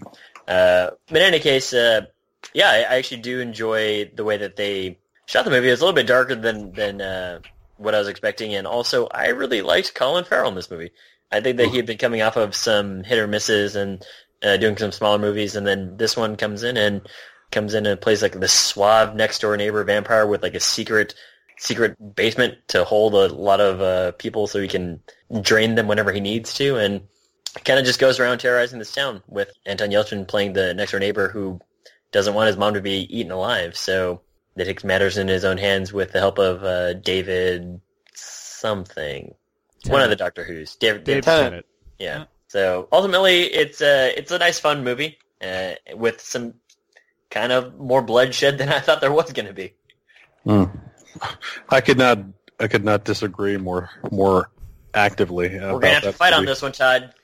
Because you like the I don't- original. I don't, think we are. I'm just going to give it to you because it's because that means I never have to watch it again because I thought it was terrible. Are Although, too- although I am you- seeing I'm seeing a, an Anton Yelchin trend emerging from your list. So That's the last one. Promise. Are you are you a big fan of the original, Todd? Uh, you know, I mean, not. I'm not. Not necessarily. I mean, I like it, but uh, but it was not some. It wasn't a film that in the '80s was meaningful to me or or or gained meaning. It was. It's just. I thought the second one. I think it's badly directed. I think the 3D is disastrously terrible. Um, I think it's. I mean, I like. I find it to be like kind of a really joyless, like sort of lunk-headed uh, movie uh, for for particularly for a remake. It just was one of those things where I'm like, this just it just looks and feels unpleasant to experience. I'm more with Abe. I, I actually I did enjoy the, the the Fright Night remake quite a bit. I like both films, um, but I have revisited it as I, I continue to enjoy a lot of what they're trying to do with a kind of an update on it. Uh, I could agree the 3D is like, all right, there's 3D in this movie. That's something. Oof. Um, But again, I, I you know with Todd, I, I definitely agree that some of the shots are. It doesn't feel as fun as it could be, uh, and some of the 3D or I'm sorry, uh, some of the visual effects now they just they don't look great at all. I remember we were just watching some clips before this episode, uh, tonight's episode, and I was just like, yeah, that doesn't look great. But on the whole, I, I think I enjoyed the uh, the acting from uh, Colin and uh, Anton. I was so surprised this was of the vampire films that came out during a time when vampire films t- tend to, were you know more popular. That this is the one that bombed. It's like, all right, that that happens. It had brand recognition too. It was really weird. yeah, right. Jimmy, what's your next pick? 1988 Waxwork. I love Aha. this film. It's yeah, it's a great cast. You have Zach Galligan, you have Deborah Foreman, who is pretty much, in my opinion, one of the best scream queens, even though she didn't do a whole lot. Uh, Michelle Johnson, Dana Ashbrook. Uh, you have David Warner, Patrick Macnee, Miles O'Keeffe, John Rhys Davies. It's about a bunch of kids that go into this really strange wax museum, and they every time they step into one of these creepy little uh, wax figure replicas, they are in that world, and it's a great way to kind of play with the Phantom of the Opera, the zombie uh, genre. It's so much fun. Directed by Anthony Hickok. Hickok, I think, is I, I was Hickox. uh, Hickox, yeah, sorry. A- directed by Anthony Hickox. It's a great film. It's a lot of fun. I I didn't love the sequel as much. They did make a sequel to it, but uh, this is one of those movies that's just a joy to watch. It's just entertaining, and I think it holds up pretty well today. Even they, they're just they're releasing it on Blu-ray too, so I'm I'm excited to uh, revisit again. I just posted my review this past weekend. Oh, I haven't seen. Yeah, I haven't gotten my copy yet. I, I'm I'm waiting. I can't wait. How? uh, What did you give it? Did you like it? I like the first one. The first one's very good. I like. I think Hickox wanted to make like monster movies, and he found a great conceit to pay tribute to classic ones, do his own thing with them, and put a lot of them in one movie. And Yeah. it's it's really fun. Uh, it's kind of funny to watch uh, Zach Galligan try try to pull off some like Bad Boy, which he does not, but it, it adds adds a little bit of humor. And the second one's just like there's it's just like B sides, you know, kind of from the 1st Mhm, one yeah. with like very very thin narrative to string it along and it kind of suffers in the middle and hangs around on like some of the wrong scenarios but the end has this sword fight that goes through like Dawn of the Dead and like some other um different different scenarios. It's really it's really fun. It finishes really strong um has some fun scenarios like an alien one. It goes a little more modern with it but um ultimately yeah it's kind of like tires out and it, it doesn't work as a double feature i'll tell you that to to watch them back Mhm. to back but if you watch the second one like distant from the first one it works a little better but it yeah it's just Nice. ex- it's just extra You know, looking at what I feel like I seen Waxwork uh, like a long time ago. Looking at the, the the poster of it right now, I'm getting some weird deja vu. it's it's something that was like probably it was have. at every video have. store every video Yeah. store had it in the This horror looks- section Seeing some of these these images looks really familiar to me. So, It's a lot of fun. It's got because they really they really have a lot of fun with the the, the period settings and there's a really cool werewolf thing. The uh, the thing with uh, Deborah Foreman. Uh, God, I can't say enough good things about her. Uh, I I love that. guy. It was a what Marquis de Sade type thing. I, it's a lot of fun. Really fun. All right. Uh, my next pick, um, I ha- have a bit of a double, um, and I'm gonna say I'm gonna I'm gonna mention it. The first one, I'm gonna, but I'm gonna go more into it on next week's show. Um, but it is a Peter Jackson double feature here. We have Dead Alive or Brain Dead, depending on your country, and uh, The Frighteners. Um, so I, I, I will I will That's table the movie I was talking about earlier. Yes, I know. I will. I will table Dead Alive for now because I, I'm. I'd be happy to talk plenty about why I love Dead Alive and think it's a fantastic romantic comedy as well as a fantastic zombie movie as well as a fantastic horror comedy. Um, but I will go into the Frighteners for now um, because I. I am happy to represent the Frighteners whenever I can. I it, it did not do well upon its initial release. It got okay reviews, but it's since developed somewhat more of a cult following. This is the basically Michael J. Fox Ghostbuster movie where he plays a person that can see ghosts and turns that into a bit of a con business. And I think this is a kind of a terrific mashup of a lot of things that Peter Jackson kind of used to do before he got all epic with his movies. Um, it, it is this kind of blockbustery movie that combines a lot of his his horror sensibilities into what I think is just this really fun fun house horror uh, like horror comedy flick. I think It's wonderful. Fox- I think Michael J. Fox is pretty terrific here. I think he has a he's both he gets to be kind of a Michael J. Fox character as well as have a pretty dramatic arc as far as why he is the way he is. Um, it has a number of you know zany background characters essentially that played by the different ghosts or whatnot. Where you have people like uh, Shay Chai McBride on one side, where you have like the the most threatening Jake Busey you'll ever see on the other side, and it uh it I mean, he's play- pretty threatening in identity. It's not that threatening No, identity. he's not. He gets and the killed hitch by first. He's th- the hitcher too man that's Yeah, he was channeling Gary in that one. Um, but no, I think the fr- the fright the frighteners. I think it I, the effects stand up pretty well. Um, it's particularly the Reaper effect. There's this like Mhm. the the kind of the main murderer in this movie is this ghost figure that looks like a Grim Reaper type, where it has the kind of the cloak and the the sickle, uh, sickle, uh, Like, Yes. scythe, Sickle. scythe. Thing. Yeah, okay. Scythe. Um, yes, and it it there's some really like cool. I remember even just the poster was cool. I remember the poster of this movie was like this great 3D poster in a movie the theater. lenticular. Yeah, it was a lenticular lenticular poster, yeah. I used to have it. It, it was it was fantastic. I always loved seeing this thing whenever I went to theaters back in like 90, 96 when it- you know when the movie was coming out. Yeah. Um, but I the the Frightener I find it to be so entertaining watching the Frighteners. I think it it uh it has a lot to offer um, as far as being a, a kind of an original creation that blends a lot of ideas together to make this fun like Ghostbuster type movie. Um, there's some great action in it. Actually, there's there's a great shot of where like Michael J. Fox like backs his way into like a, a hole in the in the ground in an abandoned hospital, and he like falls through like three floors, and like it lands lands on a gurney. Like it's just a just some really just crazy stuff in this movie that I, I think is uh should be seen by more people. There's a, the Yeah. Frighteners deserves a big. If you can get you on Laserdisc, that'd be great because I think that's how I saw it. Well, the la- like they put it out on Blu-ray that has like all these like it has. I mean, it's it's a Peter Jackson movie, so that you you basically can learn everything you of ever needed to know about about the Frighteners Yep. because he has like extensive behind-the-scenes stuff, multiple commentaries, and everything. which is something he was doing. You know, when the first DVD of that movie came out, it was a Yeah. flip disc, and uh, because I remember covering it, and and he essentially, you know, just started doing all the supplemental material that would come to be, you know, commonplace on on on DVDs, even before it was even possible to do that. Um, but the movie itself is, I mean, I think it's like. I think it's fantastic. Notwithstanding the opening scene, which is like a total cheat.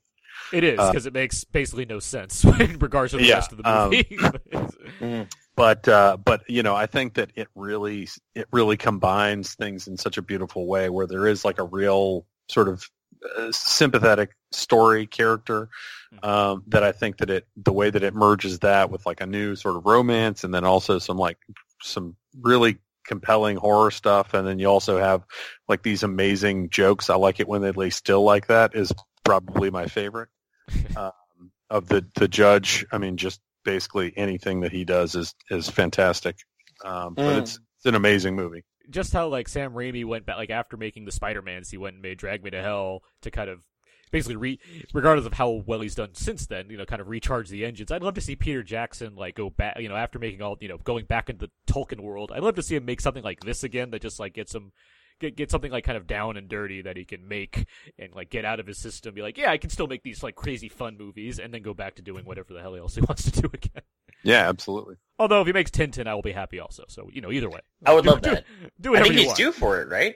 He's well, it'll it'll happen at some point. That's what I he hope keeps saying, so. assure, assuring us, and specifically me, because I go to his house and I tell him make Tintin. Mm. All right, uh, Todd, what's your next uh, what's your next pick on the list? Uh, my next pick is Hell Baby, uh, which is you know uh, another movie like sort of like Baghead that I was not. It kind of caught, came out of nowhere for me and caught me off guard. But uh, but Thomas Lennon and uh, and and Ben Garant, uh, you know they I think they both directed it and wrote Yeah, it, yeah, but yeah, yeah.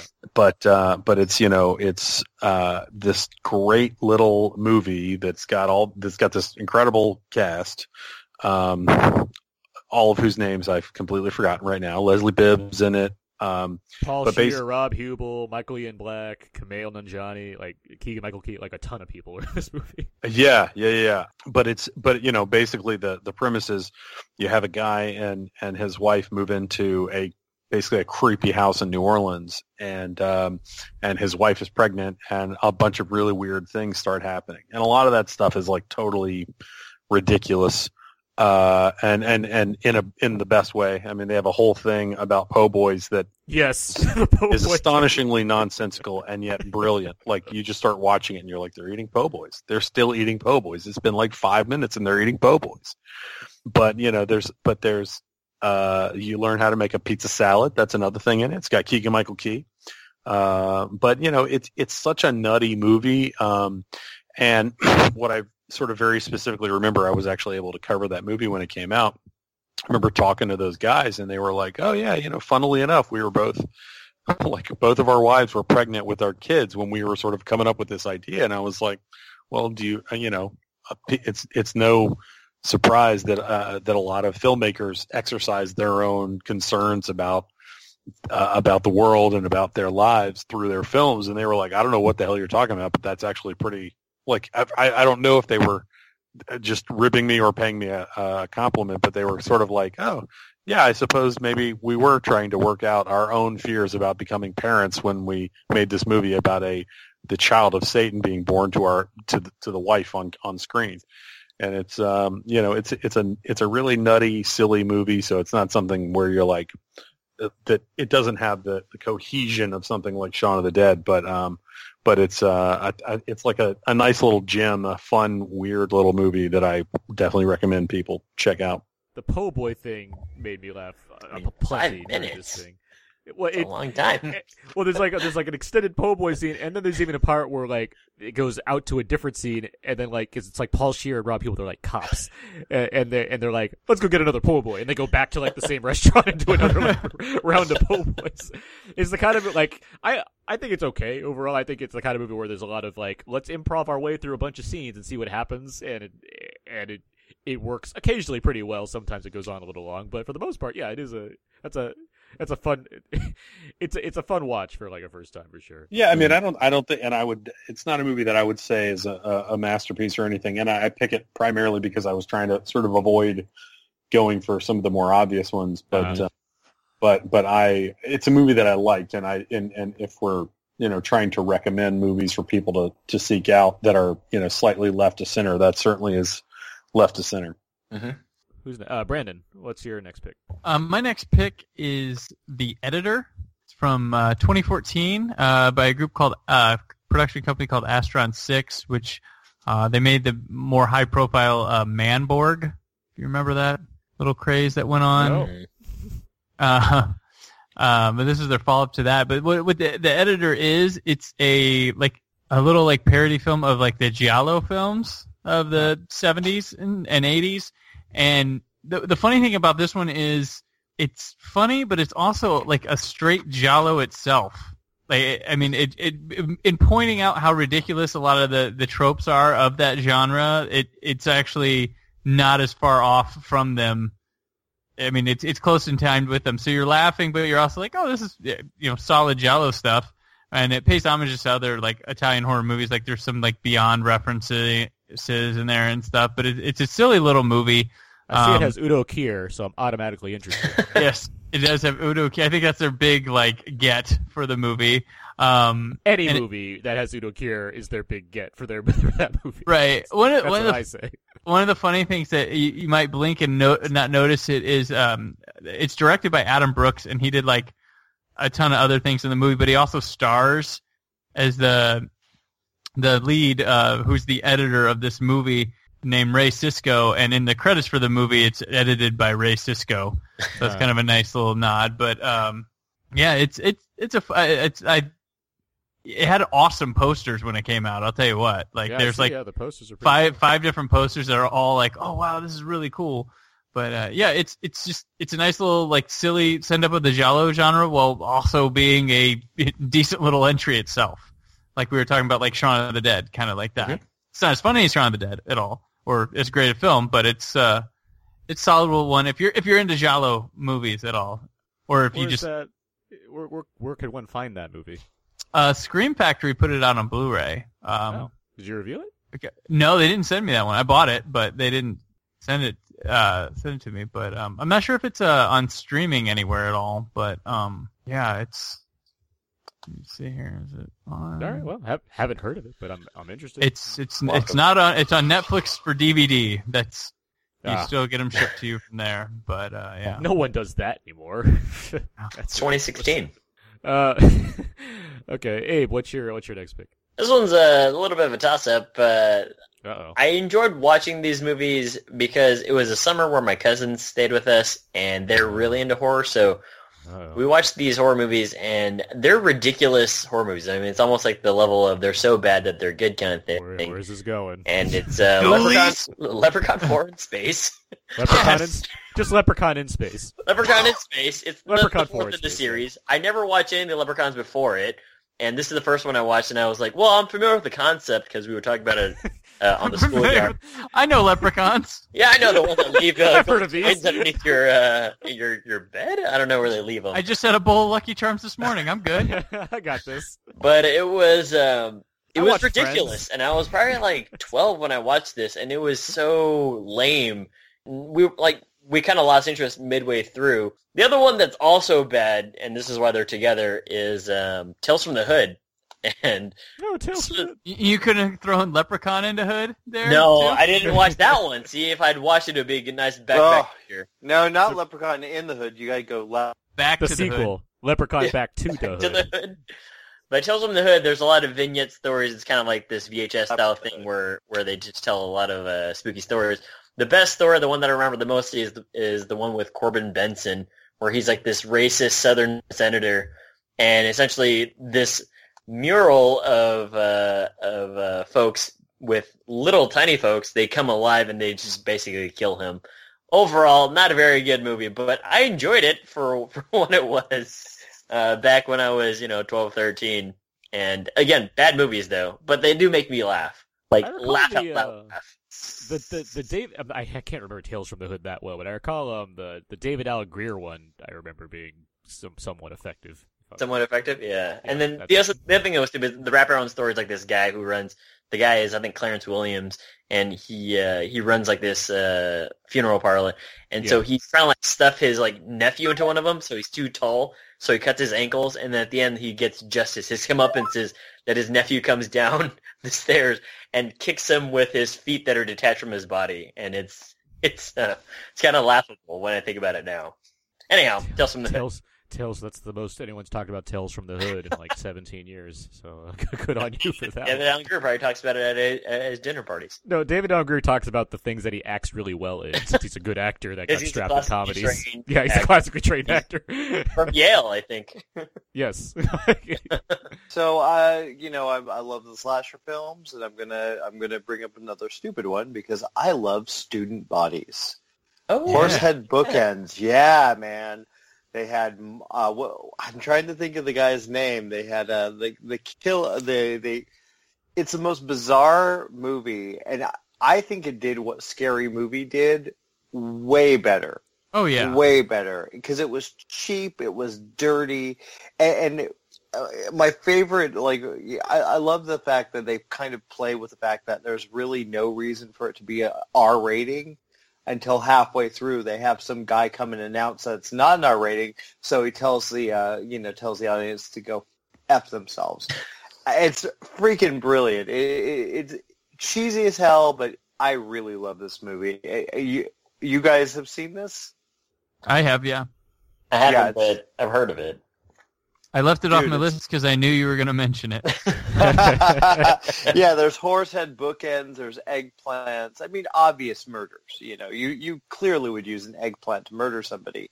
It's just funny. I mean, if you're if you if you want to sit and watch something that's really, really just stupid and and you'll laugh at, this is a perfect movie for that. Well, I love the opening where they like subtitle it, like you know Halloween, or they keep doing different holidays, and they put like Jamie Lee Curtis's birthday. Uh, yes, exactly.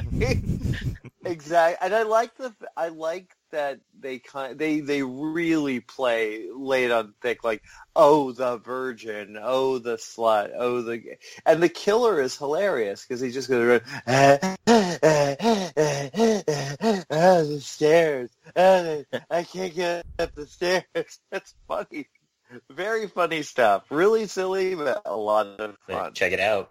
Yep. My uh, my next pick is James Gunn's Slither.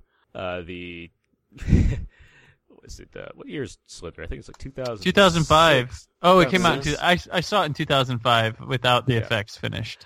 Uh, yeah. Okay. That that'd be That's a movie I did this episode was for me- as well. Uh, me and uh, Scott Mendelson went there. Went and saw it with. Um, yeah, it was uh, like some. I mean, it had most of them finished, but there was some still some wires and stuff. Slither. Sl- Slither is is is way more dark than I initially expected it to be when I when I came in and saw it. It was advertised a very particular way, um, and while they there is a lot of a lot of humor in there, the film itself is there. There's a good amount of horror that comes with thinking about the what's really going on in this town where lots of people are just basically invaded by space bugs and uh, basically die eventually. Um, Nathan Fillion stars in this movie, who's kind of the perfect uh, kind of everyman type hero that gets to play with you know Kurt Russell types of charm.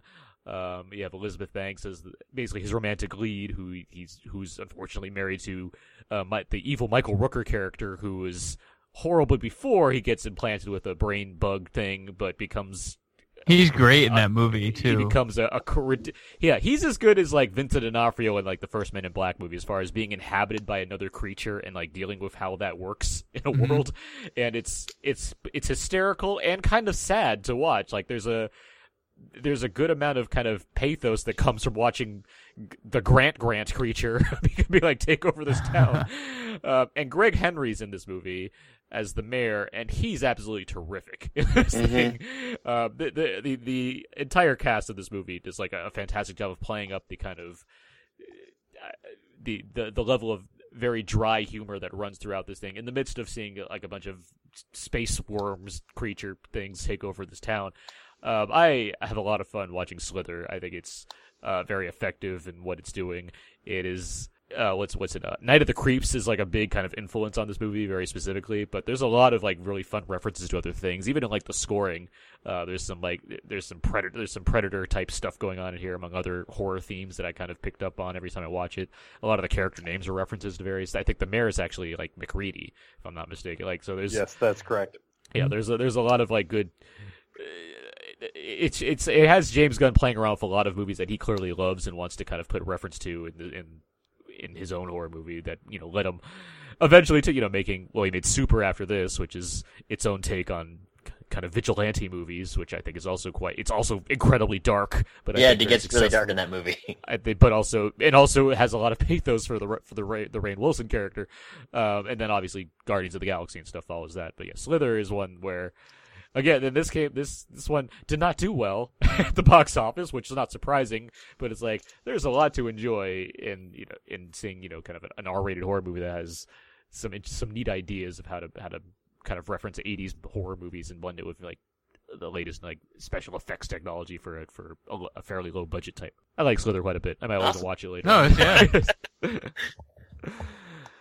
uh, okay, uh, Todd, what's your? I guess this is our last pick, Last right? one. From that- Yeah, what's your what's your final pick here? Well, I've been Final debating. pick.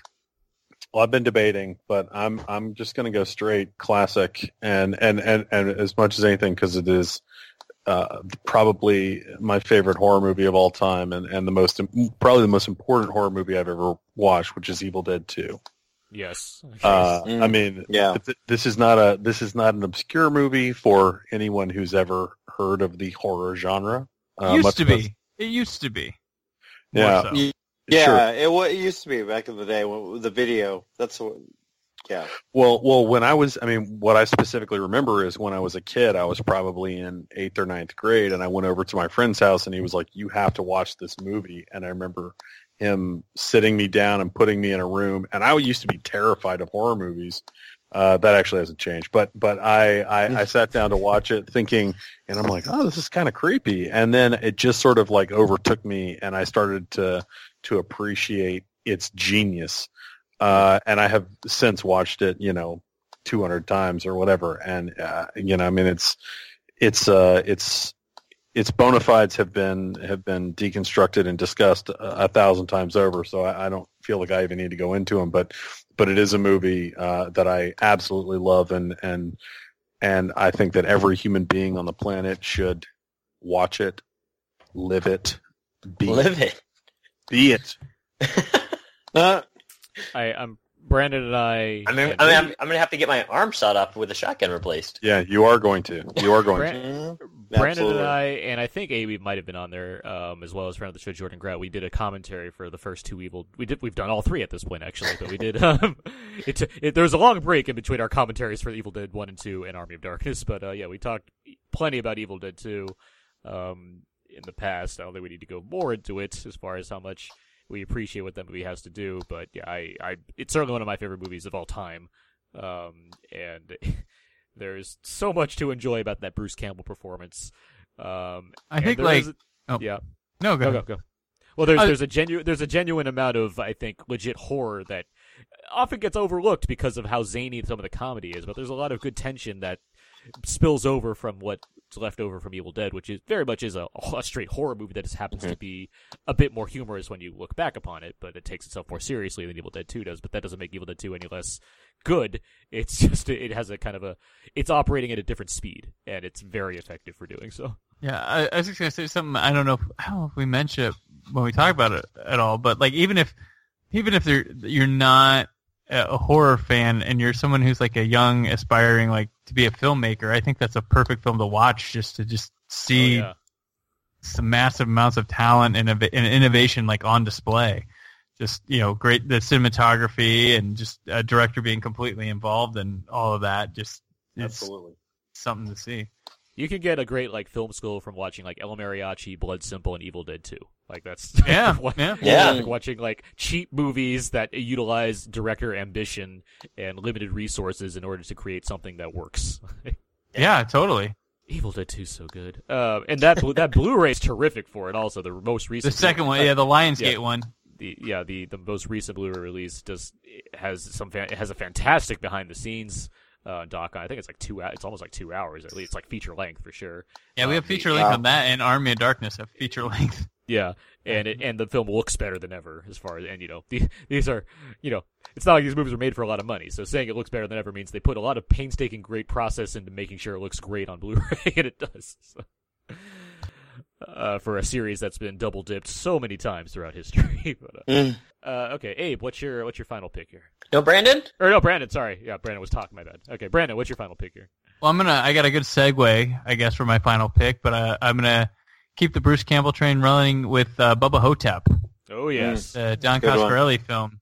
Uh, this one is just this little. It's such a strange movie, like in concept to come up with. Like you know, El, uh, Elvis and JFK uh, in an old retirement home fighting a ancient mummy who's sucking the life out of these um, senior citizens. J- JFK, obviously played by Ossie Davis. Played by Ossie. Davis. Played by Ossie Davis, and and and there's a, a weird factor of like, are these you know these guys really believe it? And the Elvis one is like, is he really Elvis or is he you know just Yeah. this guy who's come up with this story that and he believes it? But it's uh it's yeah, just I'm it's- still I'm still on the fence about the Elvis story. Ossie Davis, obviously, I believe is actually JFK who was placed in this body. right. Uh, but yeah, it's just this, it's a silly movie, and I think Bruce Campbell described it best, where it's like it's it's, it's a silly, crazy concept that's dumb, weird, funny, but yet at, at the end of the towards the end of the film in the final battle, you end up getting choked, almost almost choked up about things, and that's like a testament to like how just well done it was. We never got a sequel. I don't think we need a sequel, but um, Well, there is, they are they they want to make one. They, want to make, one, and one. uh, Bruce Campbell. Bruce Campbell said, "Well, you know, Don, we, you know, we have time. I, you know, I, I, I can age into old Elvis, and we don't have to use all the makeup." But uh, Yeah, it was like Bubba Nosferatu, um, yeah. the planned sequel, but they just they uh, they value their friendship and have not agreed on a script. That's what um, they have not. And I, I guess he was going to replace him with Ron Perlman at one point, but he wants Bruce. I yeah, Bubba Ho-Tep is is a is a fantastic. It's a fantastic character piece. Actually, Yeah. that just happens to have this Mhm. horror element. Yeah. but there's a great like besides like the buddy element, which is very fun. I think the the, th there's a very good Bruce Campbell performance here. As Yeah, as, yeah. His acting goes, and I think Bruce Campbell, obviously, you know, he's known for more being you know zany or what have you. But I think there's a number of roles he's been in. This and this one would be probably in my top three as far as like pure acting goes, where he really goes all out to give like a real performance in this movie. Right? It plays, yeah. It it plays into a level of like I don't know, like like you know, there's there's it's it's there's it's farce obviously, but I mean there's a there's a serious commitment where he's not winking. That's very important, and it's very important to a movie like this that is obviously so insane since it's about a mummy invading an elderly home, and only Elvis It could happen. JFK could stop. I know. It's a true. It is a true story, though. Yeah. Let's, let's be fair. Oh yeah, I, yeah obviously yes. Uh, by the way, the other two like key Bruce Campbell, you know, as far as act, real acting goes, is um, uh, um, his Spider-Man two performance and uh, the end of Darkman. Those are what I'm referring to. Hmm. But um, Not Congo. Congo's fourth. Uh, but um, no, Bubba Ho-Tep. That's a great. Yeah, that's that's all. That was on my, my backup list for sure because it's there's a lot of fun. I can't wait for that. I know you. I think you already have the screen fact. I do. I'm, cur- yeah, I'm currently working on that. Yeah, and I, I I can't wait to check that out because it's a it's a movie I- I'd love to see more great special features on or whatnot. Abe, what's your final pick? Final one is one that we've talked about. I brought it up a little bit earlier in the series, and it's one that I go back to a lot now, uh, more often than I thought that I would. And it's a Trick or Treat. Uh, I, uh, it fits more with this one than uh, I think I brought it up on Slashers. slashers Mm. with the with the spirit of Halloween killing everybody. But in this case, uh, I I really enjoy the principal played by Dylan Baker. and uh, that guy's just demonic and twisted and so so weird. But uh, there's a lot of laughs in this movie, as well as a lot of really good scares. I enjoy the cinematography, and I just really cannot wait for more Michael Dougherty stuff. Uh, he did Krampus, which I thought was I uh, could have been R rated, and it could The have highs, the highs are very strong in that movie. Yeah, the highs. the high, you know, the the best moments in that movie are really good moments. Where uh, that giant uh, Jack in the Box eats one of those kids and crawls around. Yeah, that was pretty spooky. That was Yes. gross, actually. Uh, but yeah, I, I agree with you that some of the highs are, are very good in that movie. In, in any case, Trick or Treat, I enjoyed. It's a kind of an mythology thing, but there's running characters throughout. Uh, I'm not huge on the werewolf uh, story, but uh, I would say like the the principal is probably uh, my favorite. Bri- I uh, think the, the werewolf. I think the I think the werewolf one plays well when you watch the movie multiple times. I think it, that that story gets better as it goes because you you pick up on what it's trying to do much earlier than when it actually, you know, kind of goes through it. yeah. I've only seen it about like four times, but I'll, I'll watch it again. Four times. Okay.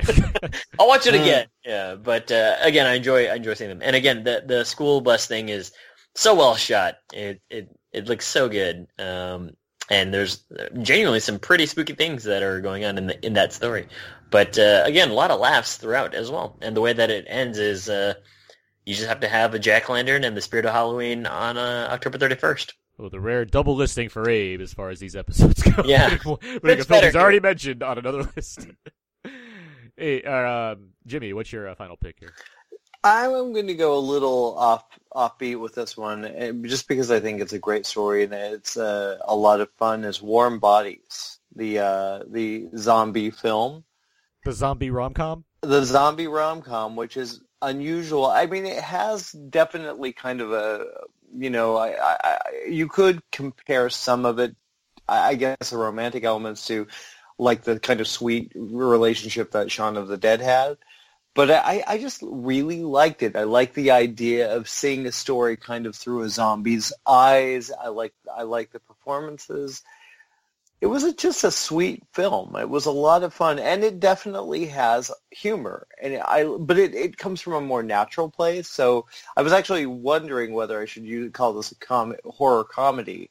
But I do think it has enough horror to warrant calling it that. Well, Warm Bodies is quite good. I, I like that movie quite. It, it's one where hey, we talked because Yep. we talked about it on the podcast. I think we've come to like it even more than when we initially reviewed it on the. Well, podcast. especially because I think it was at that time where you know it was in that it was late coming on HBO like a lot for me for a while. So I was like, Yeah. I kept seeing bits and pieces of it.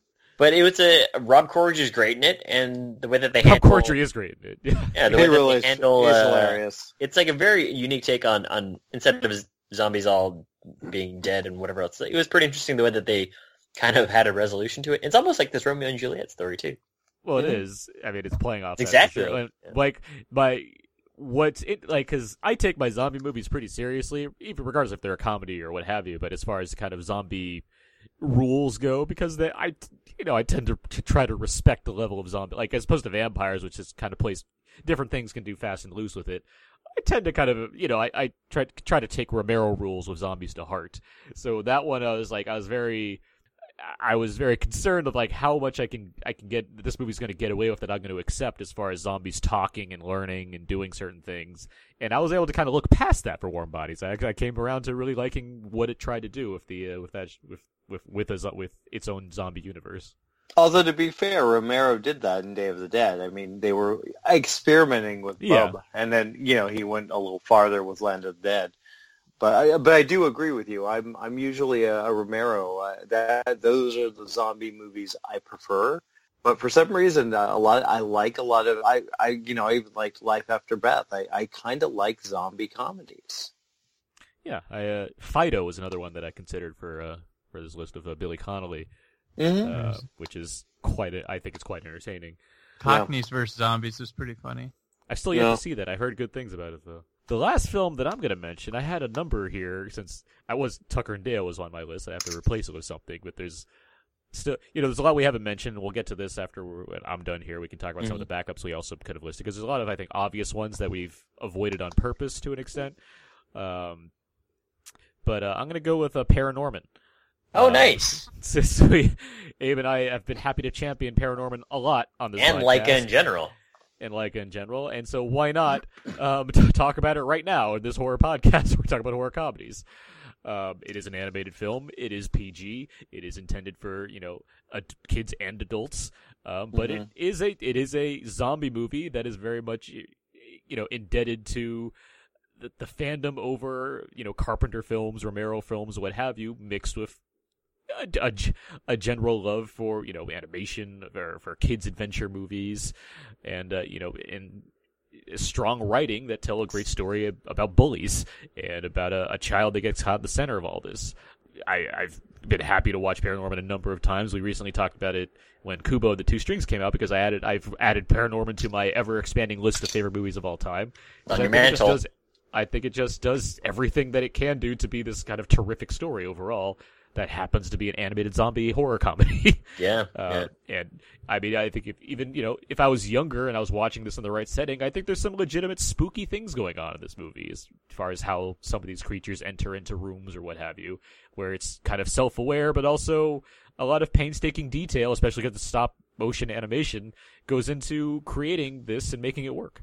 And also, uh, I was caught off guard with uh, one of the flashback sequences when he finds out uh, what's up with the witch. And I was like, well, there's, there's there's some that- dark material that yeah. runs through this movie. Yeah. quite dark. And I was like, this is a bold which move. is true here, of like, all of which is true of all of Laika's movies. like there's like Yeah. some dark stuff in all of them. Mhm. All right, so we've talked about well, 25 horror horror comedies at this point. Uh, what other what other films did you guys have that you uh, could have mentioned at some points? I was going to mention the Final Girls that that came out, I think last year. Uh, Yeah, last year with Malin Akerman. I love that film. It's a terrific, uh, a fun. I, I didn't think it would work because it's a PG-13 quote unquote slasher comedy, Mhm. but that thing worked really well. It's got some. Thomas Middleditch is really funny in that. Ta- Ta- Thaisa, uh, I can never pronounce her name. Ta- Tessa, Thais, whatever. Tessa Farmiga Farmiga? Yeah, I, I, I, I think she's great in it. I, I it's just a sweet, and, and, and it, it's one of those rare horror movies that that can get, like bring a tear to your eye. That there's Yeah. some really heartbreaking stuff in that. Yeah, and I think that it was like a lot of your posts, Jimmy, that you were doing uh, on social media, and then Aaron's recommendation as well. I was like, well, I guess I better go watch this, and you guys didn't disappoint. Mm, good, good. Todd, you mentioned you had like 15 picks. What were some of the other ones you were considering? Oh, some of the other ones. Um, well, Once Bitten. Uh, Which Yeah, with, uh, Oh, Jim okay. Carrey. Yeah. You know, Harry and uh, Laura. That- that's a movie I always thought- Oh wait, uh, Todd, did you get the Boogens on there? I, I did not get the Boogens. oh, damn Once it. again, Jimmy O disappoints. Uh, Teases the Boogens. Let's see. Reanimator was one. Yeah, that was Okay. on mine. The Reanimator. Reanimator. Oh, I've never heard of that. Yeah. Uh, We're je- had- start with feature starring Jeffrey Combs, who's in The Frighteners, uh, by the way. Yes. Yeah. Very good. I had uh, Arachnophobia, Oh yeah, yeah. uh, and then uh, Drag Me to Hell was on there, and then like the last two that I was debating whether I was going to mention were Rubber and Detention. Rubber is one that Oh, on yeah. my backup list. Rubber is such a a weird movie. Yeah, it, it very much It's super weird. it has it actually has like an audience like a, a you know an audience within the movie watching the movie play out. Yeah. And, Yeah, like, yeah, uh, uh, you know, and this is the movie about a killer tire that's going all Mhm. over a town and blowing people's brains up. It's it's it's wild. Also, and the true ending's story. wild. also a true story. It- the ending's quite wild in that movie too. Like there's there's a lot of like it's Yeah, not one yeah. where I'm like it's not one where I'm like everybody should see Rubber, but it is a movie where it's like if you're into something weird, Rubber's a pretty weird movie to go check out. Yeah, yeah, and that and uh, and and Joseph Kahn's Detention, which is a movie that is uh, similar, sort of schizophrenic in its in its. Uh, or, no, I'm sorry, it's not it's not similarly schizophrenic to, to, to Rubber, but it has it has this incredible sort of pastiche of all these different kind of influences. It's like a teen movie, like an 80s teen movie combined with like a slasher movie with like a time travel movie, and it's got all these weird things sort of mashed together. Uh, but it but it works really well, and uh, and it's and it's it manages in spite of all those influences to be really unique.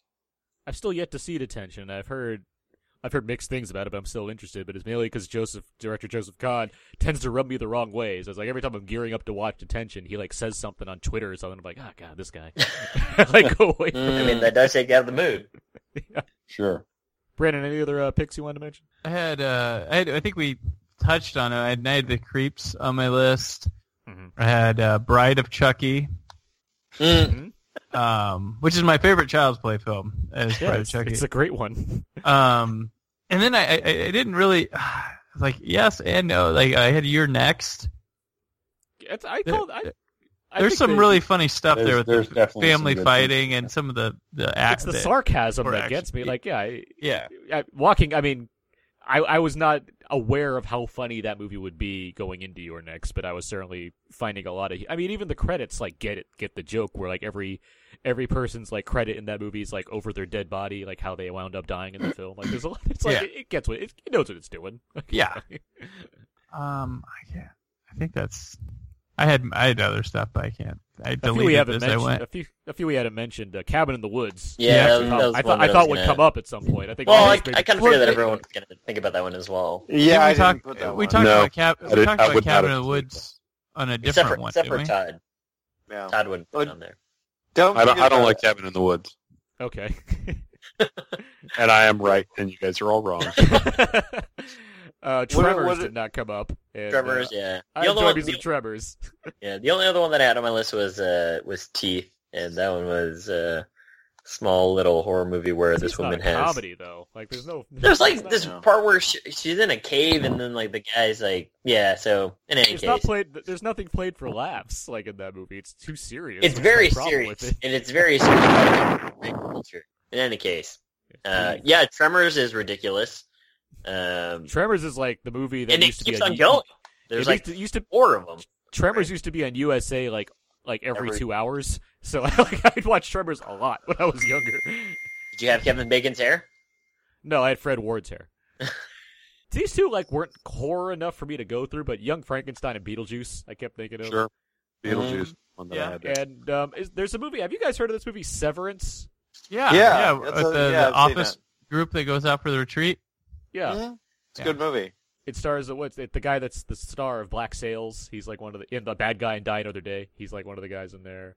Um, Yeah. and uh, but it's a, yeah, it's a, and it's from the director of Triangle, another film that I re- it's not horror comedy, but it's another film that I really enjoy. Hmm. It's it stars this guy Danny Dyer, who I guess is like a big like TV star in England. He's hilarious in this movie, like as the Hmm. he's like the kind of the stoner of the Office group or whatnot. But like it's it's Severance is this like I saw it like once at uh when I was in college. Uh, randomly, and I was like, "Oh, it's like a horror com. All right, I'll see, see this." And it was like, "This is this movie's really good." And like, I've never heard anyone ever talk about it really, but I, I really like this movie. I'd I'd, ha- I'd happily recommend it to people. You know what Uh, movie I really love, and I, I, I- I remember seeing it when it came out, and I, I was so floored because I thought the first one was good, but Dead Snow, Red versus Dead is Oh, yeah. hilarious. Oh my I like both god, of those movies quite a bit. I, I actually. do too, but I love the sequel. Even just, I think the sequel kind of did the Evil Dead thing, Evil Dead Two thing. Are those those zombie to- Nazi movies? Yeah, Yes. they're Yeah. really They funny. stink. They No, haven't seen them. They Well, the fir- do I don't not. even know if I, I. I feel like I saw the second one, but maybe I didn't. But I, I do remember seeing the first one, and The second one's like- better. The second one's a lot better in my opinion. It's I- I- the second one was I didn't like the Martin Smith stuff, who I generally like Oh, in okay. things, but the but the rest of it I really actually enjoyed. yeah, quite a I bit. think to me, I think the first one, the reason that I didn't respond to it was because it felt like it was like late coming to like ripping off Tarantino, and because it was from Iceland or wherever the hell it was from, like Norwegian. Norwegian. Uh, Norwegian, yeah. It's like it's like they only make like eight movies that make it to the United States, and this is what they do, which is basically like a lousy copy of like all these things that have been done, Evil Dead and uh, Kill Bill and all this other stuff, all these like Tarantino knockoffs, and I just thought it was like lousy. So I don't. hugely influenced by Evil Dead for sure. Like they're constantly making references to Evil Dead in the Mm, movie. Yeah. I can I can yeah. see that rubbing people the wrong way for sure. But I- Sure. I- Uh, I- you, Todd, you I should give the enjoyed it. sequel a chance. It's a lot of fun. It's it's. I, I Don't tell me what to do, Jimmy. Todd, I mean, do it. Don't tell me The what to do, Jimmy. the Do direct it, the director of both Do these it. Dead Snow movies did direct Hansel and Gretel: Witch Hunters as well. So I mean, Yeah. That one made a, a huge box office smash. it, it did Mhm. worldwide, that's for sure. Anything else we could talk about with horror comedy before we wrap up here? Gremlins Okay. 2. The new batch. Which is more How funny about, about Cabin in the Woods is not that good. and Oh, we're yeah. well, no one's brought up the Boogens yet. Sure, that's true. That's true. Yeah. Oh, you know what? Arachnophobia. Love that movie. Todd mentioned that. Yeah. I yeah. mean, Oh, did you? I did. That's probably when my phone died on me. So. which time? Love them many times. Zing. Many, many, many times. All right. Wrong. All right. Well, I think we've gone quite through quite a number of horror comedies here, and I've had a lot of fun doing it. Um, so with that said, I guess we're gonna wrap up for until next week. Next week we'll be talking about zombie films to conclude our uh, horror genre specials. That is the uh, the final entry in this year's uh, mix of bonus horror episodes. So uh, that should be a lot of fun. Um, and I, I, if I'm scheduling this right, we'll probably finally get Jason Coleman on this podcast to do one of these with All us right. because we've been missing him. So yeah, I guess well, uh, with with that said, let's uh ask everybody where can people find more of their work. So let's start with with Todd. Todd Gilchrist, where can people find more of your work online? Uh, if you want to use Google Translate to, to read my articles, uh, you can go to mtime.com. Uh, I believe that I am allowed to, to mention that I, that we are in the process of trying to create an English language version of the site. I don't know how soon that's actually going to launch, but uh, but hopefully soon. Uh, that's I mean, in the meantime, you can uh, you can always follow my incredibly profound and insightful comments uh, always 100% serious and sincere on Twitter at MT Gilchrist. Um, if you want to see amazing pictures of my cats and uh, my expansive sneaker collection, you can follow me on Instagram at Best Dressed Todd. Question: Are the cats ever in the sneakers? Occasionally, but uh, Okay. but I, I try to keep them out. Follow up question: How many sneakers do you have? Let's say 80 pairs. That's a lot of pairs. Yeah, that's the, that's all Blu-ray copies of sneakers. Yeah, which which I wish I had. Uh, I love that movie. um, No Cabin in the Woods, but it's good. Brandon Peters, where can people find more of your work online? uh, Cult Cinema Cavalcade, which is called cinemacavalcade.com, also on iTunes. We have a new episode popping up Monday, which we'll be talking uh, Silent Night, Deadly Night with uh, Justin Beahm This from really the awesome, from the uh, Justin Beahm Radio Hour podcast, and we will also be doing a special Halloween episode on Halloween. So listen to Monday's episode to find out what that is. I hope it's Halloween Resurrection. Uh, Spoiler: It's not. Jimmy O, where can people find more of your work online? Uh, you can find me at joblo.com, arrowinthehead.com. I run, I mean, uh, Jason Coleman do flicks for fans together. You can find me on Instagram, Facebook, uh, whatever, or the, uh, yeah, all of that. Instagram, yeah, Snapchat. You can find me everywhere. Jimmy to the O or James Oster, one of the above, something like that. And of course, we should search for the Harvesters online Yeah. too, which I was happy Yes. to attend the world premiere of yesterday. He did. He was there. It was a really cool. It was nice. We had a lot of support, and uh, it was really a lot of fun. We kind of we you know we did our flicks for fans thing. We do. We don't do just the screening and uh and yeah Q and A. We we have fun with it. Did you like our show, Aaron? With the uh with the person? It was Percy fun. Yeah, you had an actor up on the stage, like in character, calling out people in the audience and stuff. Yeah, It was uh, it was the actor from the movie. We we flew him out from Oklahoma, and he was kind of getting all creepy. with him. So very All right. proud of that. That was a Sounds fun like a night. hoot. cool. Abe, where can people find you? You can find me at Instagram, Oakley Dokley, Twitter slash uh, twitter.com slash Wallace Moose, and always uh, the Aaron and Abe podcast. Uh, you can find me over at thecodeiszeek.com. You can write me. You can find me writing daily over at screenrant.com. I'm on Twitter at Aaron's PS4. And yeah, we have our regular episodes about Now There at Abe. You can find those on iTunes, Audio Boom, everywhere else you can find podcasts pretty much. You can email us at outnowpodcast at gmail.com. Again, let us know your favorite horror comedy and why. You're probably going to win. You'll be entered into a contest at that point.